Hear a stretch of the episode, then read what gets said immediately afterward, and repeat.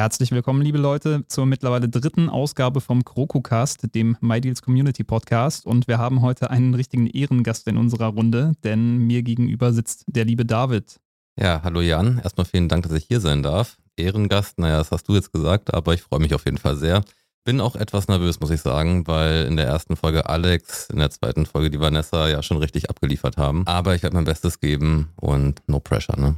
Das ist tatsächlich dein allererster Auftritt überhaupt, ne? In irgendeinem Podcast. Was eigentlich eine Frechheit ist, wenn man bedenkt, was deine Rolle ist bei MyDeals. Also, weil, um es gerade mal vielleicht für alle, die deinen Namen aus welchen Gründen auch immer noch nicht gelesen haben, vielleicht weil sie, keine Ahnung, seit zwei Tagen erst angemeldet sind oder so. Man darf dich durchaus als Mitbegründer von MyDeals bezeichnen, oder?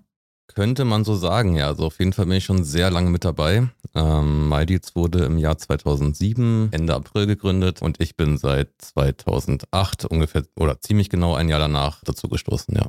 Bevor wir zu den User-Fragen kommen, die wir natürlich auch wieder haben, würde ich ganz gerne so ein bisschen vielleicht aus deiner Sicht mal diesen ganzen Gründungsprozess oder so diese Phase über die verschiedenen Jahre ein bisschen Revue passieren lassen, weil von Fabian, also unserem Chef, gibt es tatsächlich relativ viele Podcasts schon in die Richtung, wo er das Ganze erzählt und das ist auch cool, also ist auf jeden Fall hörenswert, wie das sich vom kleinen Schnäppchenblog dann entwickelt hat zu eigentlich einem internationalen Unternehmen. Aber wie war das denn genau bei dir? Also du sagtest gerade, du bist ungefähr ein Jahr später hinzugekommen.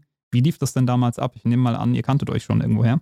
Genau, also bevor wir jetzt anfangen, möchte ich die Gelegenheit nochmal nutzen und auch dir mal dafür danken, dass du es hier überhaupt alles machst. So, ne? also, Nicht dafür. Äh, doch, doch, ich habe mir natürlich auch die Podcasts angehört bisher und ähm, jetzt kannte ich die Thematik natürlich schon ganz gut so teilweise, also gerade aus der Moderation, aber auch Marketing so ein bisschen natürlich. Ich finde es aber sehr schön, da unseren Usern einfach mal noch so ein bisschen die Möglichkeit zu geben, da ein bisschen mehr ja, hinter die Passade zu gucken. Von daher erstmal vielen Dank, dass du das hier auch machst. Ähm, genau, aber um auf mich zurückzukommen oder auf den Anfang von MyDeals. Ähm, Fabio und ich kannten uns in der Tat schon davor, auch schon ganz schön lange. Also wir haben uns 2002, glaube ich, kennengelernt, als wir beide relativ planlos vor der Uni in Würzburg standen und uns auf den ersten Tag seelisch vorbereitet haben. Ich stand davor, Fabi kam wie immer ein bisschen später und wir beide wirkten relativ verplant anscheinend gegenseitig. Haben uns dann erstmal Hallo gesagt und so weiter und ich habe dann direkt gemerkt, dass Fabi auf jeden Fall aus Berlin kommen musste aufgrund seines Dialekts. Genau, und dann haben wir da ähm, ab dem ersten Unitag eigentlich fast jeden Tag zusammen verbracht während der Uni. Wir haben auch relativ lange zusammen gewohnt in einer WG und haben auch dann am Ende unsere Diplomarbeit mehr oder weniger zusammen gemacht oder in derselben Arbeitsgruppe gemacht. Genau. Und irgendwann waren wir dann fertig und Fabi ist zurück nach Berlin. Und ich wollte eigentlich ganz ursprünglich dann noch promovieren. Darf ich ganz kurz einhaken? Was habt ihr überhaupt studiert? Das ist vielleicht auch interessant. Äh, genau. Ähm, also ich hatte angefangen mit Physik damals, Fabi mit Nanostrukturtechnik. Das war aber größtenteils identisch, der Studiengang. Ich habe dann auch auf Nanostrukturtechnik gewechselt, weil es, wie gesagt, nahezu identisch war, nur mit weniger Prüfungen verbunden. Genau. Also wir haben dann ähm, lange Zeit das studiert und die Diplomarbeit übrigens ging dann bei mir um Quantenpunkte. Sind jetzt ja gerade wieder bei Samsung Samsung und so weiter ein Thema, um die Leuchtkraft von OLED zum Beispiel Ach, zu steigern. Tatsächlich die Quantenpunkte, die als QLED bekannt sind heute. Also genau, genau. Also interessant. Bei mir war das noch ein bisschen anders. Wir hatten die damals, jetzt ein bisschen kompliziert vielleicht zu erklären, aber in kleine Spiegel eingeschlossen und geguckt, wie man die anregen kann, aber prinzipiell genau das gleiche, ja. Ah. Genau, und dann wollte ich eigentlich da auch noch promovieren. Problem war nur, dass ungefähr drei Wochen, nachdem ich angefangen hatte, Fabi mich nicht angerufen, sondern angeschrieben hat über ICQ. Kennen ja die ein oder anderen vielleicht noch. Oh oh. Genau, oder eigentlich genau genommen Trillion damals, der beste Messenger, der da so alles kombiniert hat irgendwie. Und genau, meinte, dass es ganz gut läuft mit MyDeals und ob ich mir vorstellen könnte, ihn zu unterstützen, weil es für ihn halt ein zu viel geworden ist in der Zwischenzeit. Genau, dazu muss man vielleicht sagen, äh, wie ich MyDeals überhaupt kennengelernt habe, war, dass Fabi während der Diplomarbeit äh, in seinem Messlabor relativ häufig auf einmal seinen eigenen privaten Laptop dabei hatte und, und das war auch sehr ungewöhnlich, äh, sehr oft dann gegen Ende hin speziell darauf verzichtet hat, in die Mensa mitzukommen weil er eben sich lieber um sein neues Projekt kümmern wollte. Das heißt, ich kannte Maidizan schon relativ von Anfang an, aber wirklich dazu gestoßen bin ich dann eben erst ein Jahr später, genau. Und habe mich dann nach sehr kurzer Überlegungszeit dazu entschieden, die Promotion abzubrechen, wieder nach Berlin zu ziehen und dann eben mit ihm zusammen Maidils zu machen.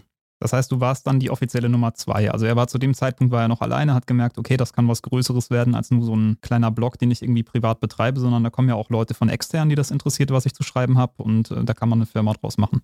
Genau, also gegründet worden ist das Ganze ja damals wirklich nur so als Hobbyprojekt. Also erzählt Fabi zumindest so und hat das mir auch immer erzählt. Also daher glaube ich es ihm jetzt mal. ähm, als Hobbyprojekt für, für seinen Bekanntenkreis und vielleicht, ja, wenn man da ein paar Leute erreichen kann, damit auch schön so, ne? Großes Vorbild war damals Slick Deals aus den USA. Genau, und dann kam aber irgendwann so das allererste Weihnachtsgeschäft und ja, da kam natürlich dann noch mehr Deals, ist ja auch klar, und auch mehr Besucher über Google und so weiter auf die Seite. Natürlich noch in ganz anderen Größenordnungen als heutzutage. Genau, und da hat dann Fabi wohl entdeckt, dass das Ganze irgendwie sich auch, ja, lohnen könnte, mal weiter zu verfolgen, weil ursprünglich er nach dem Studium auch ganz normal arbeiten wollte eigentlich, das dann aber auch relativ schnell aufgegeben hat, weil MyDeals A so viel Zeit gekostet hat und sich eben B auch abgezeichnet hat, dass man damit vielleicht Geld verdienen könnte. Muss man dazu sagen, war auch damals zu der Zeit 2007, 2008 war auch die Online-Welt natürlich noch eine andere. Da war es auch noch relativ ungewöhnlich, mit Blogs Geld zu verdienen. Da waren es eben die Online-Shops, die Geld verdient haben. Aber sowas wie Influencer oder sowas gab es ja damals in dem Ausmaß natürlich noch nicht. Also da war es alles noch ein ganz anderes Thema eigentlich. Von daher auch eben sehr überraschend, als sich das dann abgezeichnet hat. Ja, ich überlege gerade, 2007 müsste tatsächlich so der, das Jahr gewesen sein, wo Facebook hier in Deutschland durchgestartet ist, ne? Boah, müsste jetzt nochmal äh, in mein Inneres gehen, aber könnte hinkommen, ja, ja. genau. Also äh, zumindest war Facebook damals zu der Anfangsphase oder kurz nach der Anfangsphase noch ein relativ neues Ding in Deutschland, ja. Hm. Du hast gesagt, du hast dir das dann quasi von ihm angehört, sein eine Idee und hast dich dann entschieden, nach Berlin zu gehen. Aber ich meine, du standst kurz vor der angehenden Promotion. Also wie leicht ist dir diese Entscheidung gefallen? Ähm, eigentlich relativ einfach. ähm, nee, also man muss dazu sagen, Fabi, ich und auch unsere ganze Gruppe damals, wir haben immer schon sehr viel Zeit im Internet verbracht, sehr viel gezockt und keine Ahnung, ne, das Ganze, was man so BC3, Dota, ähm, Counter-Strike, was man halt damals alles so gezockt hat irgendwie. Und unser großer Traum war natürlich schon immer irgendwie auch mit diesem Medium, was wir da alle damals schon sehr, sehr toll fanden, irgendwie auch mal beruflich zu tun zu haben. Und als ich dann am Wochenende sozusagen, nachdem Fabi mich kontaktiert hatte, in mich gegangen bin und das so gegenübergestellt habe, den Rest meines Lebens höchstwahrscheinlich irgendwie in irgendwelchen dunklen Laboren sitzen und mit Lasern auf irgendwelche Proben schießen oder vielleicht in Berlin mit so einer Webseite ein bisschen Geld äh, verdienen, dann fiel mir die Entscheidung doch relativ leicht, was ich aber auch zugeben muss, was nicht so leicht war, äh, das meinen Eltern dann zu sagen. ähm, weil die natürlich so gerade in der damaligen Zeit so eine Promotion irgendwie als die schönere Perspektive empfanden irgendwie. Aber ich konnte sie dann davon überzeugen, dass es ein Versuch wert ist und genau, Inzwischen, viele Jahre später, sind sie damit auch ganz fein. Also es passt. Wie genau habe ich mir das dann vorzustellen? Also die Firmengründung ist dann ungefähr dann um diesen Zeitpunkt erfolgt. Also die offizielle Firmengründung der ähm, tatsächlich der Six Minutes Media wahrscheinlich. Ne? Six Minutes Media GmbH war ja die ehemalige Mutterfirma sozusagen von MyDeals, also der Marke MyDeals. Ähm, genau, also da habe ich offen gesagt den Überblick so ein bisschen verloren, weil da auch sehr viele Firmen gegründet worden sind in der Zeit irgendwie und ich ja nicht dran beteiligt war, sondern Fabi das gemacht hat natürlich. Da gab es noch ein paar andere, genau, aber da fing es dann alles an und es müsste, na die Six Minutes Media kann man in der Tat erst deutlich später. Achso, okay. Jetzt, wo ich drüber nachdenke, genau, das, da hatten wir schon, jetzt mich nicht ganz täusche, unser erstes Büro dann schon längere Zeit gehabt und da kam dann die Six Minutes Media, weil da hatten wir noch eine andere Idee, wie man da noch andere Webseiten irgendwie integrieren könnte. Daher stand auch der Name. Mhm. Äh, der Wunsch war, dass unsere User dann irgendwie insgesamt auf unseren Webseiten im Durchschnitt sechs Minuten Zeit verbringen. Daher kam der Name dann auch. Nur sechs Minuten? Was ist das denn für ein Ziel?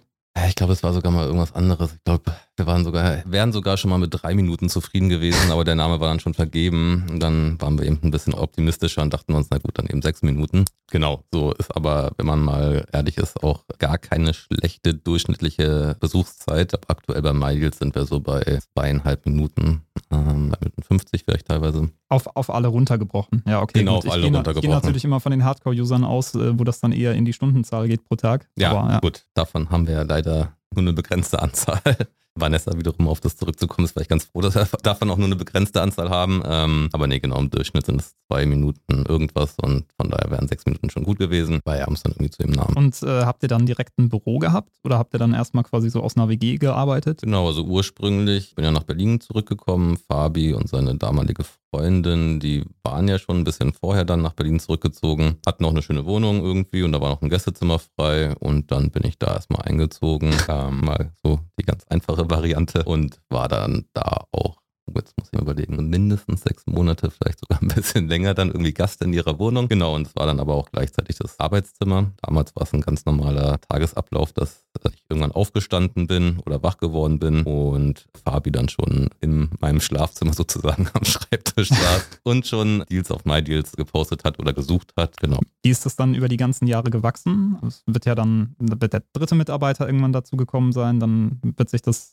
langsam hochskaliert haben. Wann würdest du denn sagen, war so der einschneidendste Moment, wo man dann wirklich gemerkt hat, okay, das wird jetzt ein relativ großes Ding doch? Genau, also es ging dann erstmal weiter mit zwei neuen Mitarbeitern sozusagen. Da hatten wir uns dann auch zum allerersten Mal ein Büro gesucht in der Müllerstraße in Wedding. Das ging dann wieder auseinander aufgrund von ah, äh, unterschiedlichen Meinungen. Wir blieben dann aber in dem Büro und dann äh, der größte und wichtigste Schritt mit Sicherheit war, als Fabi dann von Paul angeschrieben wurde. Also Paul, muss man dazu sagen, ist der Gründer von Hot UK oder einer der Gründer von Hot UK Deals und der war schon immer großer Berlin-Fan. Und als er dann mal nach Berlin mit seiner Frau, würde ich mal vermuten, damals gekommen ist, hat er eben Fabi vorher angeschrieben, ob die sich nicht mal treffen wollen. Und dann haben die sich getroffen, haben sich auch sehr gut verstanden, verstehen sich immer noch sehr gut. Genau, und dann meinten beide so, naja gut, also der englische Markt ist ja sehr unterschiedlich vom deutschen und umgekehrt das besteht ja eigentlich keine Konkurrenz. Man könnte ja auch irgendwie zusammenarbeiten. Genau, da muss man auch dazu sagen, zu dem Zeitpunkt war MyDeals damals noch ein reiner Blog, also wirklich ein reiner WordPress-Blog. Wir waren da immer noch zu zweit dran.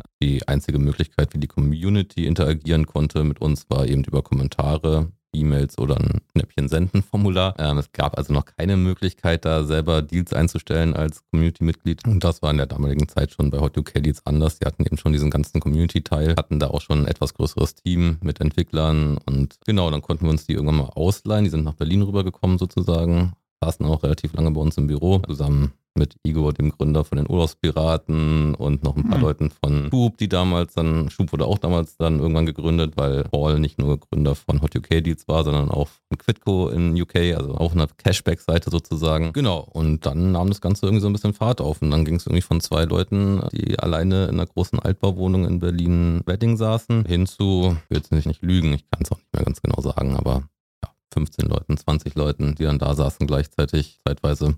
Genau, und dann ging es auf einmal dann doch relativ schnell, das hat man gemerkt, als dann eben die Community sich wirklich aktiv beteiligen konnte, selber Deals einstellen. Es hat alles noch ein bisschen gedauert natürlich, weil wir immer noch diesen WordPress-Unterbaujahr hatten irgendwie und das war dann noch getrennt. Wir hatten dann die Startseite, die war nur WordPress sozusagen und dann davon getrennt sozusagen den Community-Teil und der Community-Teil, die Deals, die konnten nie direkt auf die Startseite kommen. Das heißt, wenn da was Gutes dabei war, wieder Fabi oder ich die dann in WordPress geschrieben. Ich erinnere mich noch, es gab diese Subdomain aukd.mydeals.de, ne? Genau, genau, Hooked, also auch Hot UK Deals natürlich so ein bisschen abgeleitet irgendwie. Das war dann sozusagen der Community-Teil und die Deals auf der Startseite, die von Fabi und mir dann immer geschrieben worden sind. Also wir haben versucht, die besten aus der Community auszuwählen. Die konnten auch noch nicht irgendwie bewertet werden, heiß kalt, das ging auch noch nicht. Von daher hat es dann noch eine ganze Zeit lang gedauert, bis dann wirklich so geworden ist, ist äh, wie es heute ist. Aber es war der erste Schritt und da hat man gemerkt, okay, das Wachstum hat dann nochmal echt zugenommen, weil die Leute da echt auch Bock drauf hatten, sich einfach zu beteiligen. Ne? Also das war dann doch nochmal was ganz anderes, als da per Kommentar, äh, also jetzt Kommentare nicht schlecht reden, das ist äh, genau so nach Deals meiner Meinung nach das zweitwichtigste, was wir auf der Plattform haben, aber es ist dann eben nochmal was anderes, eine andere Art der Beteiligung sozusagen, wenn man da auch Deals einstellen kann.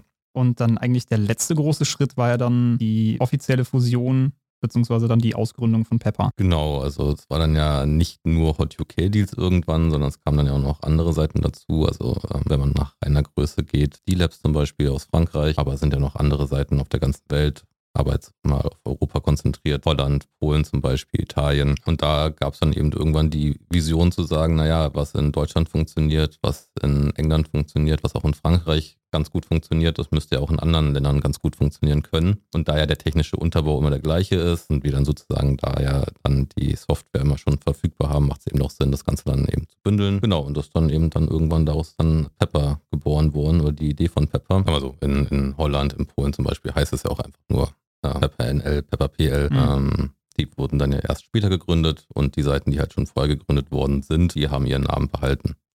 Also Heißiger zum Beispiel genauso in Österreich. Ne? Die gab es vorher schon, deutlich vorher und dann sollen die natürlich auch immer weiterhin so heißen, wie sie heißen. Bitte uns nicht das Kroko wegnehmen. Äh, nee, ich sag mal so, unsere Designer wären vielleicht teilweise ganz froh drüber, wenn wir uns da alle ein bisschen anpassen könnten. Hot UK Deals wurde jetzt ja auch auf dieses ganz klassische Pepper-Theme umgezogen zu Black Friday. War jetzt vielleicht auch rein optisch jetzt nicht die allerschönste Seite aus, unserer, aus unserem Portfolio, muss man auch dazu sagen. Aber es wäre natürlich deutlich einfacher, wenn alle Seiten gleich aussehen würden, was das Entwickeln von neuen Designs betrifft. Aber nee, also ist natürlich ein Erkennungszeichen einfach. Dieses Kroko wurde ja auch damals von einem der besten Freunde von Fabi äh, entworfen. Das originale Kroko. Das ganz Original, das hat sich jetzt natürlich sehr verändert im Laufe der Jahre, aber dieses, ja, Schnäppchen machen, schnappen, Krokodil, das kam eben von einem guten Freund von Fabi damals. Oder immer noch ein guter Freund, würde ich mal vermuten. Und von daher steckt da auch sehr viel Historie und Herzblut dran, dieses Krokodil nicht einfach über den Jordan springen zu lassen. Das ist doch schon mal gut zu hören. Okay, und dann warst du im Prinzip jahrelang das Aushängeschild von MyDeals. Also jetzt nicht im Sinne von, dass, weiß ich nicht, dein, dein danke, Konterfei, danke. dein Konterfei irgendwo platziert war, aber im Prinzip hat man ja dann bei offiziellen Ankündigungen zum Beispiel, hat man immer deinen Namen gelesen ne? und immer mit dem charakteristischen Profilbild, mit dem äh, Skelett im Schaukelstuhl oder was ist es genau? Genau, eine Couch ist das. Ah, ähm, ja. Das kommt noch aus der Zeit, als wir noch Couchjockey hatten, eine auch wieder Schnäppchenseite, die sich nur um Videospiele und Filme gedreht hat. Das war damals die Zeit, als man noch super viel von Zavi und Dahat importieren konnte und wo es sich noch deutlich mehr gelohnt hat als heutzutage natürlich. Genau, da hatten wir eine dedizierte Seite dafür und das war eben das Logo sozusagen dieser Seite und das habe ich dann dann für immer behalten irgendwie.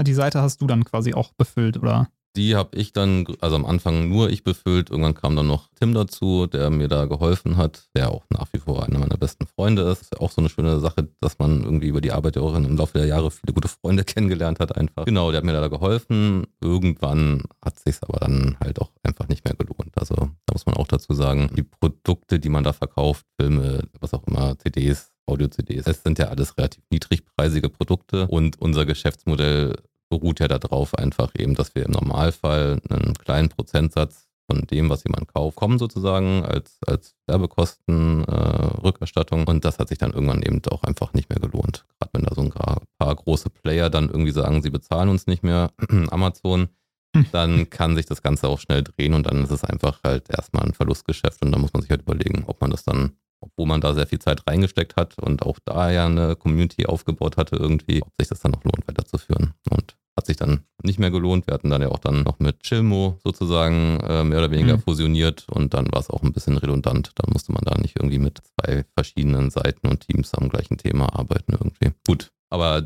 davon mal ab, daher kommt mein, mein Avatar, genau. Und eine Zeit lang war ich dann sehr präsent irgendwie. Also ganz offiziell war es, glaube ich, 2005 2014, als ich dann zum Country Manager von MyDeals geworden bin oder von Pepper Deutschland so, so gesehen ähm, und sozusagen hauptverantwortlich war, dass da alles so halbwegs läuft. Ja. Und äh, das war dann auch eine sehr spannende, äh, sehr, sehr interessante Phase irgendwie. Fabi konnte sich dementsprechend mehr auf das ganze Pepper International Business konzentrieren, irgendwie, was ja auch irgendwie die Zeit beansprucht, natürlich. Und da haben wir dann irgendwie so stetig unser Team ausgebaut irgendwie, haben immer mehr Moderatoren, immer mehr Redakteure bekommen, immer mehr Partnership Manager auch. Also Partnership Manager muss man vielleicht dazu sagen. Das sind die, die dafür verantwortlich sind, dass wir eben auch mit dem, was wir machen, Geld verdienen. Nicht immer geliebte Kollegen, weil sie auch durchaus anspruchsvoll sein können, aber eben auch total wichtig und relevant, weil es sonst uns, uns gar nicht geben würde. Aus persönlicher Sicht natürlich höchst beliebt. Aus persönlicher Sicht höchst beliebt natürlich. Stellen ja auch ausschließlich die geilsten Menschen der Welt an, das muss man vielleicht auch mal sagen. Das ist korrekt, ähm, ja. Aber genau, halt, ähm, ergeben sich natürlich im Alltag durchaus öfters mal unterschiedliche Meinungen zu Themen, wenn wir als Redaktion auf irgendwas drauf gucken, auf einen Deal zum Beispiel, oder jemand drauf guckt, der halt weiß, wie viel Geld wir damit verdienen könnten. Deswegen, muss man vielleicht auch mal zu sagen, haben wir das schon vor langer, langer Zeit, eigentlich ganz am Anfang eingeführt, dass diese beiden Teams eng miteinander zusammenarbeiten aber die Thematiken komplett getrennt sind. Also kannst du ja mit Sicherheit auch bezeugen. Geld spielt normalerweise keine Rolle und wenn da ein Partnership Manager mal versucht, damit irgendwie ein bisschen Druck zu machen, dann scheitert er meistens daran, weil das für die Redaktion einfach keine Rolle spielt, ob wie viel oder ob nicht wir mit irgendwas Geld verdienen.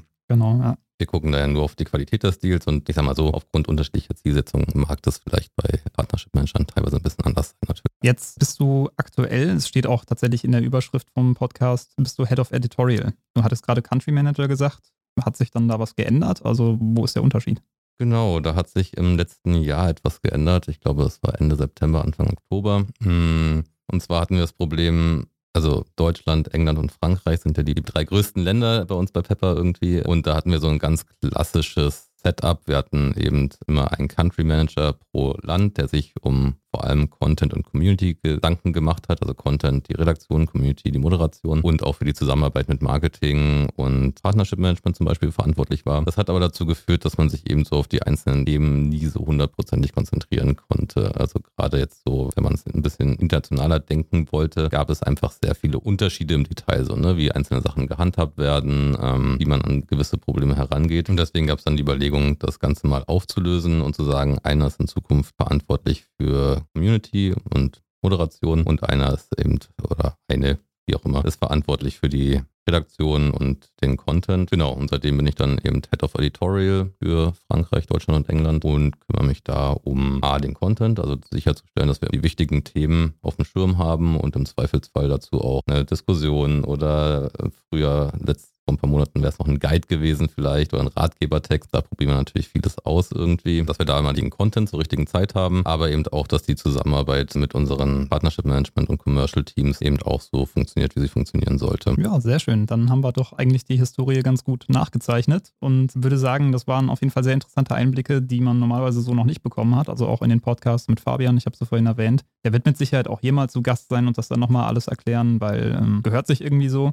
Auf jeden Fall. Aber trotzdem sind es, glaube ich, wichtige Ergänzungen und gerade Fabian ist ja immer so ein bisschen humble, der erzählt dann auch nicht so viel von sich. Ne? Und gerade so diese Anfangsphase, die fand ich jetzt echt extrem interessant. Also ich kann mir das bildlich vorstellen, wie ihr da zusammen irgendwie im Labor hängt und Fabian da an seinem Laptop irgendwie und ja. Ja, es war schon sehr lustig. Also wie gesagt, wir haben ja auch wirklich lange Zeit zusammen gewohnt. Da ist ja auch einfach jetzt inzwischen war es 2002 eine 20-jährige Freundschaft irgendwie draus entstanden irgendwie und dass man jetzt immer noch hier zusammen in Berlin im Büro sitzt irgendwie und immer noch ja, zusammen Scheiß baut in Anführungszeichen und zusammen Spaß haben kann so im Leben ist natürlich super geil und möchte ich auch die Gelegenheit nochmal nutzen, mich da bei Fabi zu bedanken, dass er mir damals die Chance gegeben hat. Mein Leben wäre mit Sicherheit ganz anders abgelaufen, wenn das nicht der Fall gewesen wäre und ich bin sehr froh, dass es so gelaufen ist, wie es gelaufen ist auf jeden Fall. Das ist ja schon fast ein ganz tolles Schlusswort, aber dabei haben wir noch nicht mal mit den User-Fragen angefangen. Deswegen würde ich sagen, gehen wir jetzt mal zu dem Blog über. Oh yeah. Wir haben nämlich einige Fragen bekommen und auch wirklich einige sehr gute Fragen. Und immer wenn es ein bisschen zu seriös wird, dann streue ich immer so eine Trollfrage ein. Die habe ich mir extra unten zusammengestellt. Aber wir fangen erstmal ein bisschen locker an. Die Frage von Alexio: Was war dein größter Preisfehler? Falls du dich da überhaupt noch dran erinnern kannst. Mm, ja, da kann ich mich in der Tat noch dran erinnern. Viele können sich wahrscheinlich nicht dran erinnern oder waren damals noch gar nicht bei MyDeals. Die, die damals da waren, werden es aber wahrscheinlich genauso wie ich nicht vergessen haben. Und zwar gab es mal bei Shell eine Aktion, wo man, inzwischen gibt es den gar nicht mehr, ähm, den Shell Club und da konnte man Club Smart Punkte sammeln und ich glaube für, nee, für 999 Punkte konnte man dann diese Punkte gegen einen Kindle Paperwhite eintauschen. Genau, jetzt hatten die aber anscheinend nicht damit gerechnet, dass einem findigen Maidiezer auffällt, dass man für den Kauf von Schokoriegeln. Äh, Rittersport war es, oder? Genau, Rittersport, aber auch andere Schokoriegel. Rittersport ah, okay. war aber dann, also war die beste Variante. Die war dann aber in der Tat auch relativ schnell in Berlin bei den Shell-Tankstellen wirklich komplett ausverkauft. ähm, dass man da dann eben auch schon für 1,20 Euro irgendwie 100 Punkte bekommen hat. Oh, ja. Dementsprechend für 10 Euro 12 Euro, je nachdem, genug Punkte hatte, um einen Paperwhite zu ergattern. Das hat natürlich dann in der Realität nicht ganz so einfach funktioniert, weil A waren wirklich viele Tankstellen und das war das erste Mal, wo ich so richtig gemerkt habe, huh, also bei MyDeals, da können wir auch schon echt ganz schön was bewegen. Die Schokoladenabteilung waren echt ganz schön leer gegrast in ganz Berlin damals.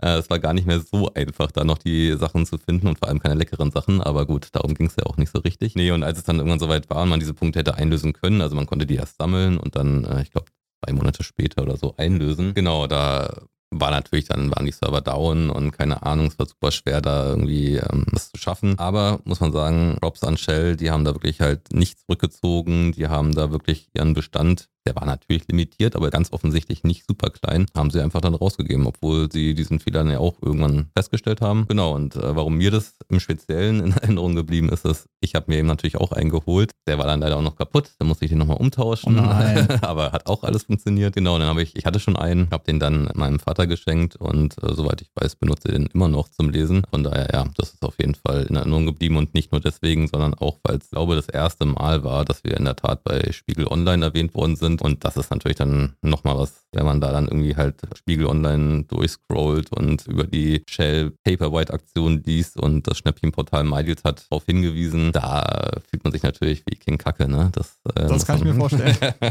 und es war ja auch, muss man dazu sagen, März 2014. Ich meine, da gab es MyDeals dann schon irgendwie sieben Jahre oder fast sieben Jahre, aber es war natürlich auch noch eine ganz andere Zeit, das ist acht Jahre her, oder mehr als acht Jahre her sogar. Da war man natürlich noch deutlich kleiner irgendwie und da war das dann schon krass, irgendwie so ein Medium wie Spiegel Online auch über uns schreibt und die Shell-Tankstellen in Berlin leer sind, wo kaum noch Schokolade zu bieten haben. Das war echt verrückt, ja. Ja, ist ja leider auch so ein bisschen mit solchen Aktionen ein bisschen rar geworden, weil auch die Unternehmen inzwischen, ich sag mal in Anführungszeichen, geschult sind. Ne? Die wissen schon, wenn irgendwo sich so ein Schlupfloch ergibt, dann wird das relativ schnell gefunden und keiner möchte gemeidealst werden. Also sowohl online als auch offline. Ja, das ist echt eine der Sachen, die ein bisschen schade ist. Einerseits daran, dass wir so groß geworden sind, aber vor allem daran, oder vor allem deswegen, weil natürlich da inzwischen die Leute viel besser geschult sind, irgendwie echte Preisfehler, die sich auch wirklich in Anführungszeichen ausnutzen lassen, von vielen Menschen sind natürlich sehr rar geworden. Ja, das ist in der Tat schade. Nächste Frage kommt von Hildegunst von Mythenmetz. Wann gibt es die Gutscheine? Und zwar bezieht sich das auf das Weihnachtsgewinnspiel. Ja, also muss man vielleicht zum Background sagen, da ich ja, wie gesagt, letztes Ende letzten Jahres von Country Manager zu Head of Editorial gewechselt bin, ging ich davon aus, oder gehe ich immer noch davon aus, dass ich zum letzten Mal diese Weihnachtsgrüße geschrieben habe, weil das in Zukunft wahrscheinlich jemand anders übernehmen wird dann für MyDeals. Und dann dachte ich mir, kann ich mal so eine ganz, ganz, ganz billo-klassische Marketingaktion bringen und einfach sagen, der letzte Kommentar gewinnt einen Gutschein oder in dem Fall die letzten sechs Kommentare innerhalb von 24 Stunden gewinnen Amazon-Gutschein. Einfach nur mal zu gucken, was dann passiert. Hätte ich früher wahrscheinlich nicht gemacht, aber da dachte ich mir, letztes Mal, letztes mal kannst du es mal bringen, so, ne? Womit ich nicht gerechnet hätte in der Tat ist, dass wir jetzt, äh, was haben wir heute, den 21. Juni, also gepostet am 24. Dezember natürlich zu Weihnachten, dass wir jetzt sechs Monate später immer noch jeden Tag, ich weiß gerade ganz aktuell nicht 30 bis 40 Kommentare auf diesen Artikel haben und irgendwie kein Ende in Sicht ist. Ich hatte in der Tat kurz überlegt, hier in diesem Podcast ein Codewort zu nennen und den ersten sechs, die es dann unter den Artikel posten oder unter die, die Diskussion posten, den Gutschein zu schicken. Hab mir dann aber überlegt, dass es echt unfair wäre für die Leute, die da seit sechs Monaten irgendwie jeden Tag dran sind und einen Kommentar schreiben. Ja. Nur weil sie jetzt diesen Podcast nicht als erstes gehört haben, dann eben leer auszugehen. Von daher, es tut mir wirklich leid, aber es liegt an euch. Also ihr müsst aufhören, Kommentare zu schreiben dann kann jemand einen Gutschein gewinnen. Ihr könnt euch auch verabreden von mir aus und das dann aufteilen. Aber solange da nicht also 24 Stunden lang mal Pause ist mit Kommentaren, wird es diese Gutscheine leider nicht geben. Ja, wir müssen einfach mal hoffen, dass Cloudflare einfach mal 24 Stunden lang gedidost wird und MyDeals dann down ist und man einfach keine Kommentare schreiben kann. Ja, das möchten wir uns aus anderen Gründen natürlich nicht wünschen unbedingt, aber ähm, ist auch auf, also zumindest auf absehbare Zeit wahrscheinlich die wahrscheinlichste Variante, weil irgendwie die Leute, die jetzt noch da sind, die wirken alle echt, äh, ich will jetzt nicht sagen verbissen, das klingt zu negativ, aber die wirken sehr motiviert, irgendwie ja, weiterzumachen mit Kommentaren. Also mal gucken. Vielleicht müssen wir es äh, am nächsten Weihnachten, ähm, also dann nochmal in ziemlich genau sechs Monaten heute, nochmal aufstocken. Nicht die Anzahl der Gutscheine, das wäre ein bisschen unfair, aber halt vielleicht die, die Gutscheinhöhe oder keine Ahnung, vielleicht müssen wir uns da noch was überlegen, weil irgendwann auch so für mein Gewissen würde ich es natürlich gerne mal abschließen. Aber aktuell wüsste ich nicht wie. Dann die nächste Frage geht fast so ein bisschen an mich, von Ice Cream Man 85. Warum sagt Barney so oft, dass David ein alter Mann ist oder verlinkt ihn zum Beispiel bei U50-Veranstaltungen? Ja, danke Ice Cream Man, das frage ich mich in der Tat auch. Ich vermute mal, es hängt damit zusammen, dass ich einfach schon so lange mit dabei bin. Das kann ja nichts mit meinem Alter zu tun haben eigentlich. Nee, nee, nee, das ist ja immer noch mit einer 3 vorne. Hm, leider ja nicht mehr inzwischen, ähm, aber danke. nee, also ich bin 40, kann auch wieder wissen, ist ja kein Geheimnis. Wie übrigens viele bei uns in der Community mittlerweile. Ja. Ähm, viele sind ja auch mitgewachsen. Naja, mitgewachsen bin ich jetzt persönlich nicht, aber mitgealtert. Von daher, ja, bin halt nicht mehr ganz so jung und dazu muss man aber auch sagen, dadurch, dass wir ja immer neue Leute bei uns in der Firma anstellen, wir haben ja einfach eine ganz normale Fluktuation, ist ja klar, Leute kommen, Leute gehen. War, bin ich nicht mehr so wie früher so einer der, na gut, jungen Hüpfer war ich noch nie, aber halt so Durchschnitts Durchschnittsalter, sagen wir es mal so, das vielleicht inzwischen nicht mehr ganz. Also Durchschnittsalter bei uns in der Firma, ich weiß es jetzt nicht, aber es ist definitiv nicht 40, sondern halt deutlich jünger. Mehr steckt da auch tatsächlich nicht hinter, ne? Also es ist einfach dummes Getrolle von meiner Seite. Kennt man von dir sonst gar nicht, ja. Nee. Dann von The Paradox eine Frage, die du, glaube ich, schon zigtausendmal gehört hast und die du eigentlich auch gar nicht so verantworten hast, also das, die Entscheidung, aber trotzdem, ich stelle sie dir. Warum hat MyDeals kein Dark Theme? Und damit ist die Website gemeint. Ja, aber also ich trage da natürlich keine Verantwortung, aber ich bin vielleicht ein sehr guter Kandidat, um diese Frage zu beantworten, hm. ähm, weil auch daran können sich vielleicht noch einige Leute erinnern. MyDeals hatte ja schon, also die Webseite hatte ja schon mal ein Dark Theme. Als WordPress damals noch, oder? Ähm, oder schon unter. Nee, Pepper. es war noch WordPress, genau. Ja. Ähm, weil da war unter anderem ich auch für das Website-Design zuständig. Wir waren ja nur zu zweit, also musste sich ja irgendwie aufteilen.